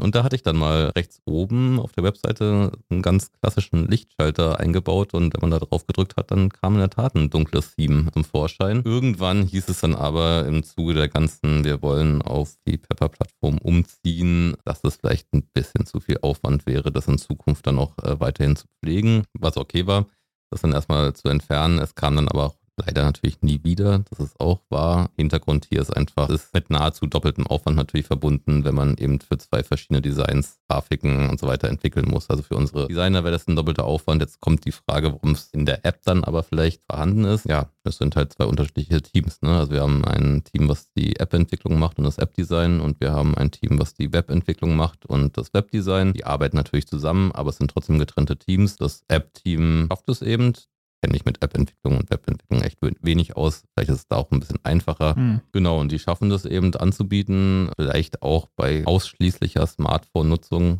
Bei Web haben wir ja zumindest auch einen doch beachtlichen Anteil an Desktop-Usern. Vielleicht ist es noch wichtiger, wenn Leute das nur auf dem Handy gucken. Das weiß ich aber nicht. Da müsste man vielleicht wirklich mal äh, einen App-Entwickler oder äh, Mederic als unseren generellen Entwicklungschef sozusagen mal einladen. Der kann es mit Sicherheit besser erklären. Ja. Ich kann es aber, wie gesagt, auch verstehen, dass es Leuten fehlt, weil ich habe es ja damals selber auf der Webseite integriert, aber habe mit der Webseitenentwicklung halt selber auch nichts mehr so direkt zu tun. Wäre doch mal eine Idee, einfach so als ein kleines Projekt. Du entwickelst ein Dark Theme für MyDeals. Ja, wir können ja mal gucken, ob wir vielleicht mal so, gibt es ja in anderen Firmen so eine Rotation machen, dass mal irgendwie ich Richtung Produkt wechsle und irgendein Entwickler dafür dann mal meinen Job übernimmt und dann können wir ja mal gucken, wie das so nach drei Monaten gelaufen ist. äh, ich hoffe, also ich hoffe inständig schlechter als bisher, weil sonst würden wir unseren Job ziemlich schlecht machen wahrscheinlich. Äh, dann noch eine weitere Frage, die eigentlich auch nicht unbedingt an dich gestellt werden müsste, aber ich stelle sie jetzt trotzdem von, keine Ahnung, wie man den Namen ausspricht spricht krr, krr, kann bitte die Erinnerung an die App deaktiviert werden. Ich möchte diese nicht nutzen. Ich habe da extra nochmal nachgehakt, um auch sicher zu gehen, dass ich das richtig verstehe. Also es geht darum, dass neuerdings, wenn man aus der App einen Link teilt und dann mit einem Mobilgerät da draufklickt, dann landet man quasi im App Store statt auf dem Deal. Ne? Also das ist relevant für die Leute, die die, die Browser-Variante auf dem Mobilgerät benutzen. Genau, ich weiß gar nicht, ob jetzt das gemeint war oder der Umstand, dass wenn man auf einem Mobilgerät, glaube ich, einen Clickout macht und dann wieder zurückgeht, da Werbung für unsere App dann angezeigt wird. Ach, das auch noch? Okay. Das, ja, mm, genau. Also ähm, auch da muss man sagen, das hat ja auch letztes Mal, glaube ich, oder im allerersten Podcast Alex schon angesprochen. Wir haben da einfach inzwischen verschiedene Teams, die an verschiedenen Projekten arbeiten und das ist natürlich ein ganz klassisches Marketing-Thema. Von daher bin ich da der falsche Ansprechpartner. Ich kann verstehen, dass es vielleicht teilweise ein bisschen nervend sein kann. Also ich bin ja auch Heavy MyDeals-User natürlich und auch andere äh, Internetseiten ähm, und ich kann das schon alles nachvollziehen. Warum wir das machen, also wie gesagt, ich kann da jetzt nur mal eine ganz dumme Einschätzung zu liefern. Das hätte eigentlich an Alex gestellt werden müssen, die Frage. Äh, wir sehen einfach, dass wir bei der App die höchste Retention Rate haben. Was ist eine Retention Rate? Das ist, wie oft User unsere App benutzen und dann eben wieder benutzen. Da haben wir einfach eine wenn die erstmal in der App drin sind, schaffen wir es eben, dass die User auch relativ lang bei uns bleiben, auch aktiv bleiben. Und deswegen möchten wir eben, und das ist dann einfach eine reine Firmenentscheidung natürlich, so viele Menschen wie möglich in unsere App bringen, weil man da mit App-Pushes und äh, Notifications einfach andere Möglichkeiten mhm. hat als ohne die App. Und wer da natürlich kein Interesse dran hat, der kann sich davon ein bisschen genervt fühlen. Das kann ich, wie gesagt, nachvollziehen. Müssen wir aber irgendwie trotzdem machen, weil wir das einfach strategisch wichtig erachten, möglichst viele Menschen in unsere App zu kriegen. Aber ich muss sagen, das mit dem Deal teilen über die App, da müssen wir vielleicht wirklich nochmal gucken. Also das kann ich schon absolut nachvollziehen, dass man nicht jedes Mal, wenn man auf dem Smartphone auf einen geteilten Deal-Link klickt, dass man dann nicht jedes Mal gezwungen werden möchte, erstmal in den App Store zu gelangen. Ich glaube, es ist einmal pro Tag tatsächlich, aber oder einmal find, pro Tag. Ich finde die, find die, Grenze auch schon ziemlich hoch. Ne? Also genau. wenn es von mir aus einmal im Monat aufploppt oder so, dann da müssen wir mit Innerhalb von 30 Tagen kann man vielleicht mal seine Meinung geändert haben und sich dann denken, ach komm, mache ich jetzt doch die App, aber einmal drüber schlafen und dann plötzlich will ich die App doch haben, wo ich schon zehnmal weggeklickt habe. Eher unwahrscheinlich, würde ich sagen. Genau, genau. Da muss man mit Sicherheit noch ein bisschen am Feintuning arbeiten. So ganz prinzipiell verstehe ich, dass man es mal ausprobieren möchte und auch, dass es vielleicht auch wirklich User dazu bringt, sich zu überlegen, so, ja gut, warum eigentlich nicht? Aber eben, wie du schon meintest, wer sich einmal dagegen entschieden hat, wird wahrscheinlich nicht innerhalb von 24 Stunden sagen, okay, jetzt mache ich es halt. Dann eine Frage von Dreistein, die ich mir tatsächlich auch gestellt habe schon. Hättest du persönlich mit der Masse an negativen Reaktionen bezüglich der Händler-Testphase gerechnet? Ganz kurz zum Hintergrund, wer das damals nicht mitbekommen hat, oder damals klingt so lang her, das ist tatsächlich ein Jahr her, glaube ich. Also mhm. wir haben letztes Jahr versucht, Händler selber Deals auf der Seite posten zu lassen, also mit einem offiziellen Account, der war auch entsprechend gekennzeichnet. Da gab es feste Auflagen, also es musste auf jeden Fall ein Deal sein. Es gab nicht irgendwie, dass, dass einer da sagt, oh, bestes Angebot ever und sich irgendeinen Vergleichspreis ausdenkt. Ne? Also es gab schon Regeln und ähm, trotzdem ist die Testphase, ich sag mal, im Sande verlaufen und wurde nicht fortgeführt. Hast du dir das vorher schon so ein bisschen gedacht, beziehungsweise inwiefern warst du da überhaupt involviert in den ganzen Prozess? Naja gut, wären wir zu 100% davon ausgegangen, dass der Test an sich nicht funktionieren kann, hätten wir uns den Test wahrscheinlich auch sparen können. Weil da kann man dann ja schon auch mal dann ein bisschen auf sein Bauchgefühl vertrauen. Nee, wir haben es natürlich gemacht, weil wir dachten, es könnte funktionieren oder zumindest, dass wir da ein paar Learnings rausziehen können, um dann in einem zweiten Anlauf das vielleicht besser zu machen. Das ist aber so ein bisschen losgelöst, finde ich, davon, wie die Reaktion der Community war, weil da ging es ja auch um die Ankündigung und da gab es ja schon, ja, sagen wir mal, einen Shitstorm da drauf. Ne? Ja. Ähm, und da muss man dann tatsächlich sagen, das war uns eigentlich schon bewusst und auch, dass es sehr intensiv werden würde, war uns auch bewusst. Mhm. Ich meine, als wir uns das damals überlegt haben und beziehungsweise als wir darüber diskutiert haben, wie wir es dann machen könnten, da saßen Leute wie ich, der seit zu dem Zeitpunkt 13 Jahren bei Miles dabei war, da saß ein, ein Üg aus Frankreich, der DDAPS gegründet hat und so weiter und so weiter. Ich meine, wir kennen unsere Community und wir wissen, wie die auf gewisse Themen reagieren wird. Und jetzt hatten wir ja auch wirklich, seitdem es uns gab, Eigenwerbung verboten. Also wir wollten ja eben nicht, dass Händler Deals selber posten bei uns, weil wir uns immer sicher waren, dass die eben nicht die richtigen Beweggründe haben im Normalfall, um es zu tun. Von daher war uns eben klar, dass es zu einer sehr starken Reaktion führen würde. Kann man sich fragen, wenn euch das klar war, warum habt ihr es dann trotzdem gemacht? Man muss eben teilweise mal Sachen ausprobieren und auch wenn man weiß, dass es unangenehm wird, darf man da halt auch nicht vor zurückschrecken. Das heißt ja immer so, warum macht ihr sowas, wenn ihr wisst, dass es die Community nicht gut findet? Es gibt ja nicht die Communities, muss man immer ganz ehrlich sagen. Ne? Also es gibt viele verschiedene Gruppen innerhalb unserer Community und es gibt diese Core-Community vielleicht, die das eben schon von immer kennt, dass Eigenwerbung verboten ist. Es gibt auch die vielleicht noch nicht ganz so lange dabei beiseienden Leute, die sich denken so, naja gut, mir ist es eigentlich egal, von wem Deal kommt, Hauptsache er ist gut. Genau, und da versucht man ja immer so ein bisschen den Mittelweg zu finden. Und wir dachten eben, dass mehr gute Deals vor allem auf unserer Plattform was Gutes sind, prinzipiell. Und da gibt es ja verschiedene Möglichkeiten, das zu erreichen. Entweder durch mehr Leute auf unserer Plattform, die mehr Deals teilen, mehr Redakteure, die Deals teilen, aber ich weiß, da sind die Meinungen auch gespalten darüber, wie gut die dann sind. Oder eben, und das war der Versuch, vielleicht kriegen wir es ja auch hin, dass Händler das selber machen die Idee da auch, dass wir eben redaktionell ja nur mit einer gewissen Anzahl an Partnern zusammenarbeiten können, weil unser Team ja nun mal nicht unbegrenzt groß ist. Ja. Genau, und dann dachten wir uns eben, dass vielleicht gerade die Händler, denen wir bisher immer sagen mussten, tut uns leid, wir haben keine Kapazitäten, eigentlich das ja vielleicht unter Auflage, wie du schon meintest, sehr strenger Regeln und Vorgaben selber hinkriegen können. Und auch wenn wir es dann hinterher nicht weiterverfolgt haben und insgesamt der Test, man muss dazu sagen, in Deutschland und Polen ist der sogar relativ gut verlaufen. Also relativ, wenn man sich dann eben England und Frankreich vor allem anguckt. Ähm, ja. Genau, aber so prinzipiell fand ich den Test an sich trotzdem nicht verkehrt. Also man hat gesehen, dass es einzeln schon geklappt hat, dass Händler da auch Deals eingestellt haben, die auch gut waren und die dann auch, das war ja auch so eine Frage, dann auch fair bewertet worden sind, also halbwegs fair zumindest bewertet worden sind. Ne? Also Status Quo in dem Moment war ja so, dass wir nicht genug Händler hatten, die genügend gute Deals gepostet haben. Die paar guten wurden aber heiß. Hätte auch so sein können, dass wir sehr viele Händler haben, die sehr viele gute Deals posten, unsere Communities aber komplett ablehnen und alle kalt werden. Mhm. Dann hätten wir dieses Thema halt auch für immer abschreiben können, obwohl vielleicht die Deals da gewesen wären. Wenn es nicht akzeptiert wird von unserer Community, können wir ja auch nichts dagegen machen, weil mit dem Mythos muss man ja auch mal aufräumen. Es gibt nicht diesen Knopf, wo wir Deals einfach heiß machen können. Das heißt, wir sind ja immer darauf angewiesen, dass die Community die Deals erstmal bewertet und wenn sie kalt sind, interessieren die halt keinen. Aber ähm, um jetzt jetzt mal zum Punkt zu kommen, der Test an sich lief gar nicht so super negativ. Wir haben aber auch gemerkt, dass der Aufwand, den wir damit hatten, gemessen an der Anzahl an Deals und der Qualität der Deals, nicht kleiner, sondern sogar größer war als der Aufwand der redaktionellen Zusammenarbeit mit Händlern. Also das, was wir auch erreichen wollten, Zeit zu sparen, hat halt auch nicht funktioniert. Das heißt, wir hätten dann nochmal sehr viel mehr Arbeit reinstecken müssen in Automatisierung und dazu noch die ganzen anderen Probleme, dass eben nicht jeder Händler dieses Angebot auch zu nutzen wusste wirklich. Und dementsprechend haben wir es dann nach zwei Monaten beendet im letzten Jahr. Und es gibt auch aktuell keine Pläne, das Ganze nochmal zu wiederholen. Also wir haben jetzt erstmal gerade andere Themen, auf die wir uns fokussieren wollen. Man soll niemals nie sagen, aber es steht nirgendwo noch nicht mal in Sternen, dass wir das nochmal wiederholen werden. Vielleicht um noch kurz meine redaktionelle Sicht dazu zu liefern. Das war auch tatsächlich bei uns intern, ähm, ja, wurde das kritisch beäugt, weil wir natürlich auch so ein bisschen uns gedacht haben, hey, möchte man uns jetzt obsolet machen? Also möchte man jetzt irgendwie das ausprobieren und wenn es dann klappt mit den Händlern, verlieren wir dann unseren Job, um es mal so ganz äh, plakativ zu sagen. Und schon war die Idee des Podcasts geboren. genau, ein zweites Standbein aufbauen.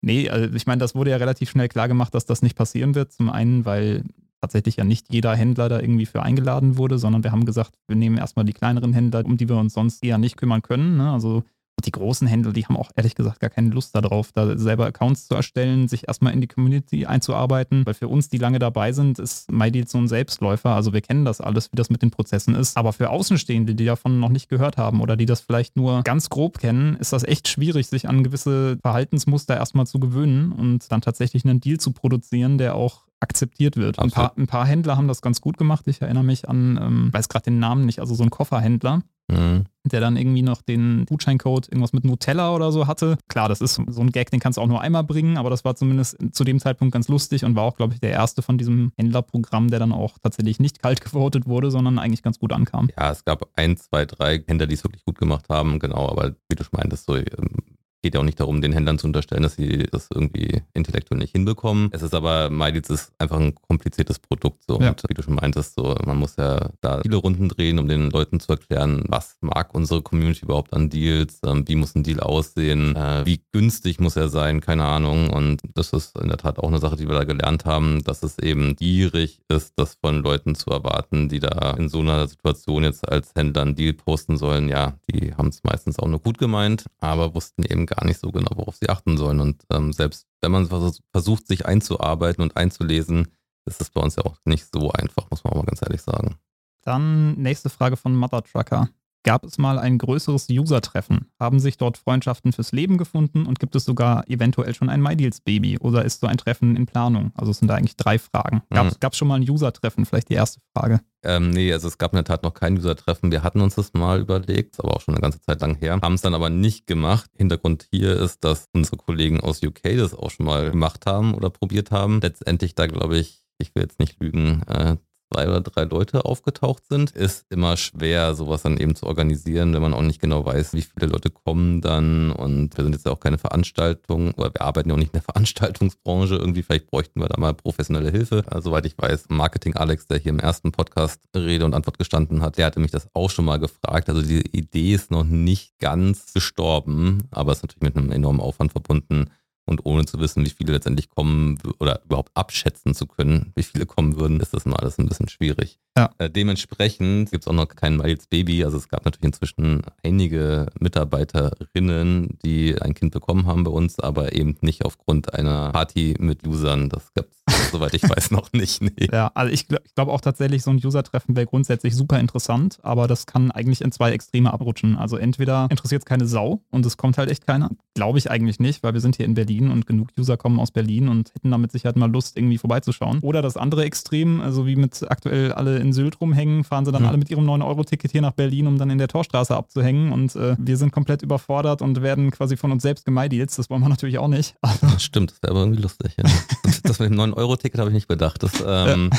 Nee, äh, man kann aber natürlich dazu sagen, Stichpunkt 9-Euro-Ticket. Also Berlin ist ja immer eine Reise wert natürlich. Und wenn ihr mal hier in der Nähe seid, also wir, unser Büro ist in der Torstraße in Berlin-Mitte, sagt vorher Bescheid. Jeder ist mal willkommen, mal vorbeizukommen und Hallo zu sagen. Und wir führen euch gerne mal rum. Und wenn es ein bisschen später ist, dann können wir auch gerne mal ein Bier auf dem Balkon trinken oder ein Säckchen oder auch ein Wasser. Ist alles okay. Sagt einfach vorher Bescheid, schreibt äh, Jan, also Barney oder mir, David. Und dann finden wir damit sicher eine Möglichkeit, wenn ihr hier in der Nähe seid. Ja, hatten wir auch schon ein paar Besucher. Genau. Das ist auch jedes Mal nett.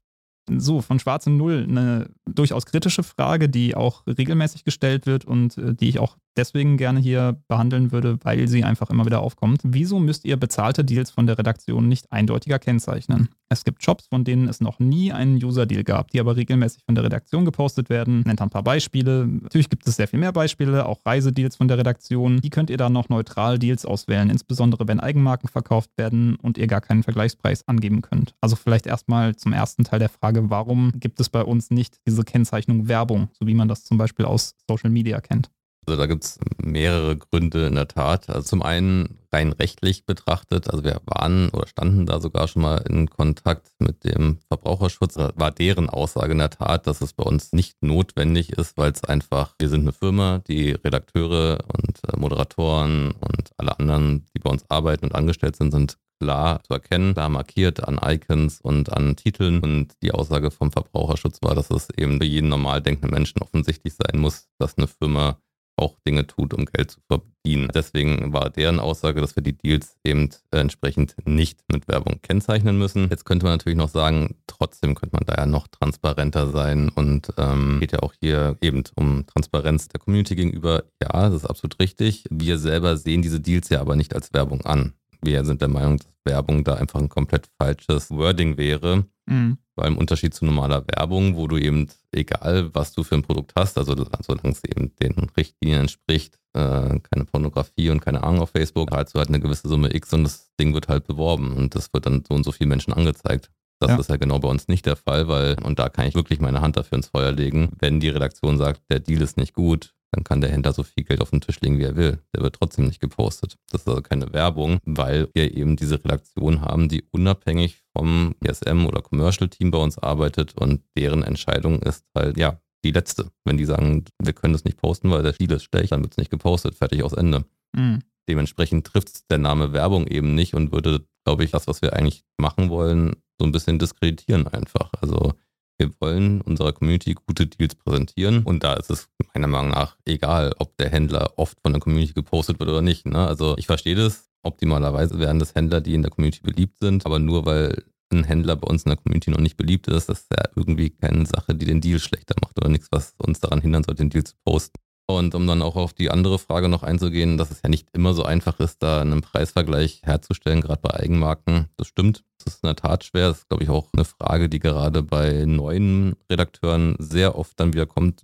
Was mache ich eigentlich bei Eigenmarken? Mhm. Ja, man muss halt versuchen, ein vergleichbares Produkt zu finden und man muss versuchen, die Qualität des Produktes einzuschätzen. Und das ist ja genau das, was wir von Redakteuren wollen. Die sollen eben Deals gut einschätzen können. Deswegen haben wir auch Redakteure, die sich auf einzelne oder auf mehrere Kategorien spezialisieren, aber eben meistens keine Allrounder sind. Die haben wir auch, damit Leute auch mal einspringen können. Im Normalfall haben wir aber Experten für die verschiedenen Kategorien und das ist dann eben auch das, was wir erwarten, dass da ein Redakteur auch sowas dann einschätzen kann, einfach und sagen kann, ja gut, ist jetzt eine Eigenmarke, aber ich glaube eigentlich echt, und ich kann das auch anhand von drei, vier Punkten irgendwie erklären, dass es ein guter Deal ist. Und deswegen ähm, spricht da meiner Meinung nach auch nichts dagegen, weil ich glaube, wir alle kaufen Eigenmarken. Ne? Also wir kaufen, also nicht Wasser von, von Edeka, wir kaufen die Butter von Aldi. Ähm, theoretisch ließen die sich ja auch nicht vergleichen. Wir wissen aber, was halt eine vergleichbare Butter woanders kostet und dementsprechend kann man das ja dann schon irgendwie einschätzen. Oder genau, oder man guckt halt unabhängig von Ideado, weil in solchen Fällen taugt das dann tatsächlich nicht viel, weil du hast halt nur den einen Anbieter.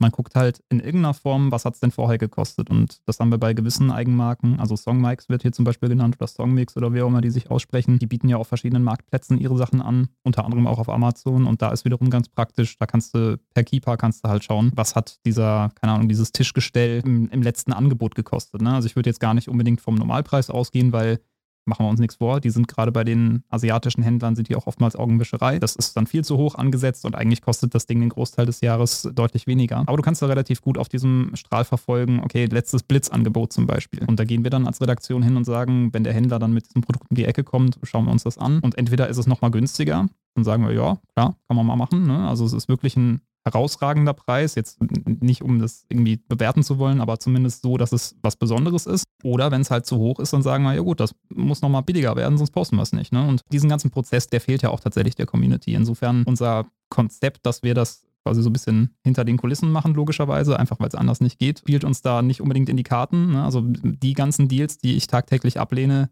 die kriegt die Community ja nie zu sehen. Oder die auch meine Kollegen ablehnen. Und ähm, dann der Eindruck, der entsteht, ist, ja, jetzt hat der Redakteur wieder diesen neuen unbekannten Shop gepostet, von dem habe ich noch nie gehört. Das interessiert mich vielleicht nicht. Was an der Stelle auch so ein bisschen auffällt, die Shops, die hier genannt werden, stammen alle eher so aus den, sag mal, ein bisschen Randkategorien. Ne? Also es passiert so gut wie nie, dass irgendwelche Technik-Shops kritisiert werden und da haben wir durchaus auch neue Player auf dem Markt. Ne? Aber irgendwie für Technik ist die Community etwas nachgiebiger, was das angeht. Vielleicht, weil da einfach dieses Grundinteresse eher vorhanden ist. Ähm, Genau, aber wenn das dann irgendwie Händler sind aus diesen anderen Gebieten, dann wird da etwas genauer hingeschaut und ähm, dann wird auch gerne mal irgendwie halt unterstellt, dass wir da nicht kritisch genug wären. Kann immer auch, gerade in Anfangsphasen kann es vorkommen, dass wir uns dann auch einfach mal verschätzen. Wir sind auch nur Menschen, wir müssen gucken, was die Datenbasis hergibt. Stellenweise haben wir die auch einfach nicht zur Verfügung, dann müssen wir auch einfach mal Dinge ausprobieren und schauen, wie kommt das so bei der Community an. Aber wir wollen natürlich auch niemanden irgendwie voll spammen. Ne? Also. Nee, genau. Also ich glaube, was du gerade gesagt hast, also Fehler können immer passieren und wir sind alle Menschen. Ich glaube, äh, wenn Menschen Aufgaben erledigen, Fehlerquote von 1 bis 3 Prozent ganz normal ist irgendwie so. Mhm. Ne? Und ja, wie du schon sagtest, so, man kann nochmal einen Fehler machen und das ist auch ganz okay. Das passiert einfach. Also man darf jetzt ja auch nicht vergessen, zum Beispiel, das ist jetzt schon ein bisschen länger her und sie ist ja auch inzwischen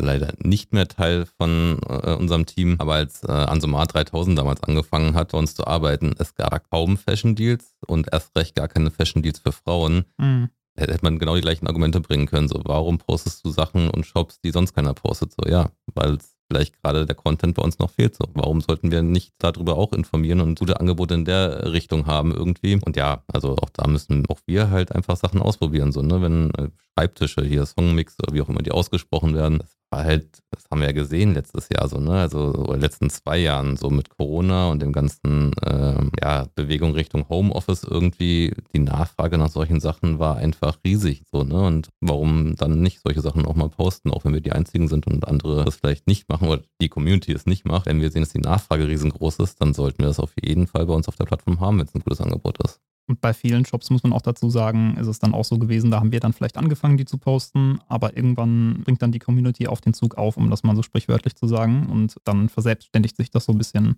Also wenn ich zum Beispiel an Sportspar denke, wird ja durchaus auch von der Redaktion aktiv gepostet. Aber ich sehe inzwischen auch regelmäßig Deals von der Community. Und ich würde mal behaupten, Sportbar ist so ein bisschen auch über MyDeals gewachsen. Ja, also genau, ist mit Sicherheit auch über uns gewachsen. Ein vielleicht noch krasseres Beispiel würde ich behaupten, ist so äh, Mediamarkt Saturn. Als die damals äh, ihren Online-Shop dann pushen wollten, haben wir sehr eng mit denen zusammengearbeitet irgendwie. Ähm, bin auch nach wie vor mit den damaligen Leuten noch freundschaftlich verbandelt irgendwie. Das hat da natürlich nicht irgendwelchen Einfluss auf unsere Entscheidung gehabt. Kann ja trotzdem auch mal professionell Leute treffen, mit denen man auch privat gut klarkommt. Genau, und der war vorher auch praktisch unbekannt. Also Saturn und Mediamarkt Online-Shop war praktisch unbekannt und dadurch, dass wir es dann halt relativ regelmäßig irgendwie und die Angebote waren auch wirklich gut, dann bei uns hatten, das ging so schnell, dass dann angefangen haben, User sich diese Shops anzugucken, Produkte mhm. und äh, gute Angebote rauszusuchen und die hätten es mit Sicherheit auch ohne uns geschafft. Also jetzt, äh, man muss jetzt auch nicht übertreiben, aber wir waren damit Sicherheit ein Beschleuniger irgendwie. Ne? Und von daher kann man ja immer mal ausprobieren, ob man vielleicht den einen oder anderen Shop und muss man auch dazu sagen, wir gucken uns ja jeden Shop einzeln an. wenn jetzt dann ein neuer Händler bei uns irgendwie anfragt und unser PSM-Team denkt, das könnte eigentlich ganz spannend sein, dann gucken wir uns jeden einzelnen Shop an, ob wir den wirklich haben wollen und ob der zu uns passt. Und wir würden da keinen nehmen, wo wir denken, so, ah, der ist unseriös oder B, der passt überhaupt nicht zu uns. Aber ja, eine hundertprozentige Erfolgsquote oder Trefferquote hat man halt nun mal einfach nicht. Ne? Pheasant hat noch eine Frage gestellt, die dazu passt. Und zwar fragt er, ob wir eine Abmachung mit denen haben, dass x Deals pro Woche eingestellt werden müssen. Und da kann man ganz klar sagen, nein, das haben wir überhaupt nicht. Händler haben die Option, bei uns Deals einzureichen. Das läuft nicht per E-Mail, das läuft über unser internes Tool quasi. Und ähm, da gibt es halt Freigaben, dass die, keine Ahnung, in der Anfangsphase erstmal einen pro Woche uns rüberschicken können, den wir dann erstmal sichten, weil wir haben natürlich nur begrenzte Zeit. Wir können nicht irgendwie Free for All machen und jeder ballert uns zu mit dem, was ihm gerade vor die Flinte kommt. Da ist es dann von mir aus einer. Wenn wir merken, okay, die Deals, die werden ganz gut angenommen oder es ist zumindest okay, dass es irgendwie ausbaufähig ist, dann kann man das mal auf drei pro Woche erhöhen. Aber da reden wir nach wie vor nur von Einreichungen. Ne? Also da ist nicht gesagt, dass wir den dann auch tatsächlich schreiben. Und ich habe es gerade gesagt, also alles, was ich pro Tag ablehne, und das ist an manchen Tagen 50 Prozent von dem, was reinkommt, das seht ihr alles gar nicht. Im Durchschnitt sind es auch, also jetzt gerade aktuell sind es glaube ich 45 Prozent, ähm, aber es pendelt immer so ein bisschen hin und her. Ja, also grob 50 Prozent aller Deals, die über dieses Tool von Händlern an uns geschickt werden oder die uns vorgeschlagen werden von Händlern, lehnen wir auch ab, weil sie einfach nicht gut genug sind. Und das sind ja auch Händler, mit denen wir oder Partner, mit dem wir teilweise schon lange zusammenarbeiten. Also ja. nur wenn man da zwei, drei, vier oder fünf Jahre mit jemandem arbeitet, heißt es das nicht, dass man deswegen dann alle Deals von denen postet. So, nee, im Gegenteil. Überraschenderweise, gerade bei denen sind oftmals die Ablehnungsquoten relativ hoch, weil die denken sich so, naja gut, ist dann halt so. Wir würden uns auch wünschen, dass sie dann halt sich da mehr Mühe geben würden, aber gut, äh, ist dann halt so und dann lehnen wir eben auch mal 70 oder 80 Prozent ab der Deals. Ich habe die Zahl gerade nicht im Kopf, aber ich glaube so im Durchschnitt ein Redakteur bei uns am Tag postet irgendwie fünf bis sechs Deals oder so. Ne? Also man sieht halt die ganze Arbeit nicht, wie du schon gerade meintest, die halt hinter den Kulissen stattfindet, wo dann ja auch ein Händler mal wissen möchte, warum wurde mein Deal abgelehnt zum Beispiel. Ne? Und das ja. soll ja auch helfen, ihm zu erklären, so mach's in Zukunft vielleicht ein bisschen besser, dann können wir den auch posten. Ich würde sagen, das macht ja wahrscheinlich mindestens die Hälfte der Arbeit aus. Vater, du bist ja beim Deal schreiben an sich sehr schnell, würde ich mal behaupten. Aber eben das Erklären und das Diskutieren und eben den Händlern näher bringen, warum wir uns so entschieden haben, wie wir uns entschieden haben, genau, das ja. ist halt ein großer Zeitfresser einfach, den halt wirklich niemand sieht, ja. Ja, ich glaube, das Thema kann man noch deutlich umfangreicher behandeln, wenn wir irgendwann vielleicht mal wirklich den Fokus auf Redaktion haben. Das heißt, wenn ich hier einfach einen Kollegen oder eine Kollegin sitzen habe und wir darüber mal reden oder Redaktionsleitung oder keine Ahnung. Aber so viel zu dem Punkt, also das wollte ich nur gerade klarstellen, es gibt keine Abmachung nee. dass irgendwas gepostet werden muss. Wir haben da die volle freie Entscheidung und müssen es dann halt einfach schlichtweg irgendwie begründen. Genau, und es gibt Möglichkeiten für Händler eben die Sichtbarkeit ihrer Deals gegen Geld zu erhöhen, aber auch das ist wiederum an Bedingungen geknüpft bei uns. Also es gibt ja diese Partnerslots, wo man dann auf der Homepage oder auf der Hotseite sozusagen da dann eben äh, die Deals angezeigt bekommt irgendwie. Aber auch das geht eben nur in Abhängigkeit davon, dass der Deal heiß genug ist zum Beispiel mhm. oder auch Marketing, also Newsletter oder App-Pushes oder ähm, Daily Picks oder was auch immer. Das ist immer daran geknüpft, dass der Deal halt unserer Meinung nach gut genug ist und dann kann ein Händler eben für noch mehr Sichtbarkeit vielleicht bezahlen aber nicht dafür, dass er überhaupt gepostet wird. Ne? Genau, also wir hatten es, glaube ich, auch im Podcast mit Alex schon angesprochen. Du kannst dir bei uns, wenn du tatsächlich Budget zur Verfügung hast, du kannst dir Reichweite erkaufen, aber du kannst dir keinen Deal erkaufen. Also wenn dein Angebot schlecht ist, dann findet es erstmal gar nicht statt. Und ähm, wenn es vielleicht irgendwie gerade so an der Grenze ist und trotzdem nicht bei der Community gut ankommt, ja gut, dann äh, kannst du damit auch nicht mehr viel anfangen. Ne? Und tatsächlich in dem Moment, wo so ein Deal im Partnerslot landet, da steht ja auch dann zumindest mal gesponsert dran. Ne? Also das ist jetzt nicht die Formulierung, die sich manche wünschen, Werbung, weil, wir haben es gerade erklärt, es ist dann schon nochmal was anderes, aber es ist zumindest in dem Moment, wo es da drin ausgespielt wird, steht gesponsert daneben, um das auch nochmal separat zu kennzeichnen. Genau, und sponsert hatten wir uns in der Tat aber für entschieden, weil es, glaube ich, auch die Variante ist, die Facebook verwendet. Man muss ja nicht immer ja. irgendwie den, den Ball oder das Rad neu erfinden. Damals habe ich sogar immer noch die ganzen Übersetzungen gemacht, konnte ich zwischenzeitlich zum Glück abgeben, ist noch gar nicht so lange her. Und ich glaube, meine erste Variante war sogar Werbung. Und dann hatten wir aber gesagt, sehr gut, dann äh, machen wir lieber Sponsored, weil das kennen die Leute auch von Facebook und anderen Seiten. Hätte auch genauso gut Werbung sein können damals. Also ja. Dann schwarze Null gestehe ich jetzt, du noch eine zweite Frage zu stellen, weil die ebenfalls schön ist. Wie häufig werdet ihr abgemahnt und wie geht ihr damit um? Zum Beispiel musstet ihr in meinem Ingo Maurer Deal einmal alle Bilder entfernen. Werdet ihr bei Deals manchmal abgemahnt, weil ihr nicht die Bildrechte habt und seid ihr schon einmal gezwungen worden, Userdaten deswegen weiterzugeben? Abmahnungen kommen in der Tat relativ häufig vor. ähm, erfolgreiche Abmahnungen relativ selten, so muss man es vielleicht sagen. Genau, also Bildrechte, das ist natürlich ein großes Thema, irgendwie lustigerweise speziell, würde ich mal fast wieder sagen, in Deutschland. Mhm. Geht so weit, dass jetzt auch unsere spanischen Kollegen schon Post bekommen haben von dem gleichen deutschen Rechtsanwalt, der auch schon uns ein paar Mal geschrieben hatte. Mhm. Ähm, da scheinen andere Länder irgendwie so generell ein bisschen entspannter zu sein irgendwie. Aber nee, ist ja Urheber Urheberrecht ist eben Urheberrecht. Das hat ja auch seinen Grund. Jetzt sind wir aber eine Plattform mit Content, der von Usern generiert wird, größtenteils. Und wenn das so ein Deal betrifft und sich da jemand bei uns meldet, dann gibt es die sogenannte Notice and Takedown-Regelung. Wir werden darüber informiert, dass da eben äh, irgendwas nicht stimmt. Wir gucken uns den Sachverhalt an und wenn wir damit d'accord gehen sozusagen und auch denken, ja, okay, das stimmt, da hat er wahrscheinlich die Bildrechte nicht oder es ist sogar nachweisbar, dass er die nicht hatte, dann löschen wir die Bilder auch von unseren Servern. Also jetzt nicht nur sozusagen im Frontend, dass man die nicht mehr sehen kann, sondern auch damit die dann eben nicht weiter verbreitet werden können, werden die auf unserem Server gelöscht. Und das war es dann aber auch. Ne? Also da muss man dazu sagen, das ist auch ein weit verbreiteter Irrglaube, dass da irgendwie dann die Polizei kommt und sagt so, wir hätten gerne mal die Userdaten von XY. Also das kommt vor, es kommt sogar relativ häufig vor. Die waren auch schon mal bei uns im Büro und wollten einen Rechner mitnehmen.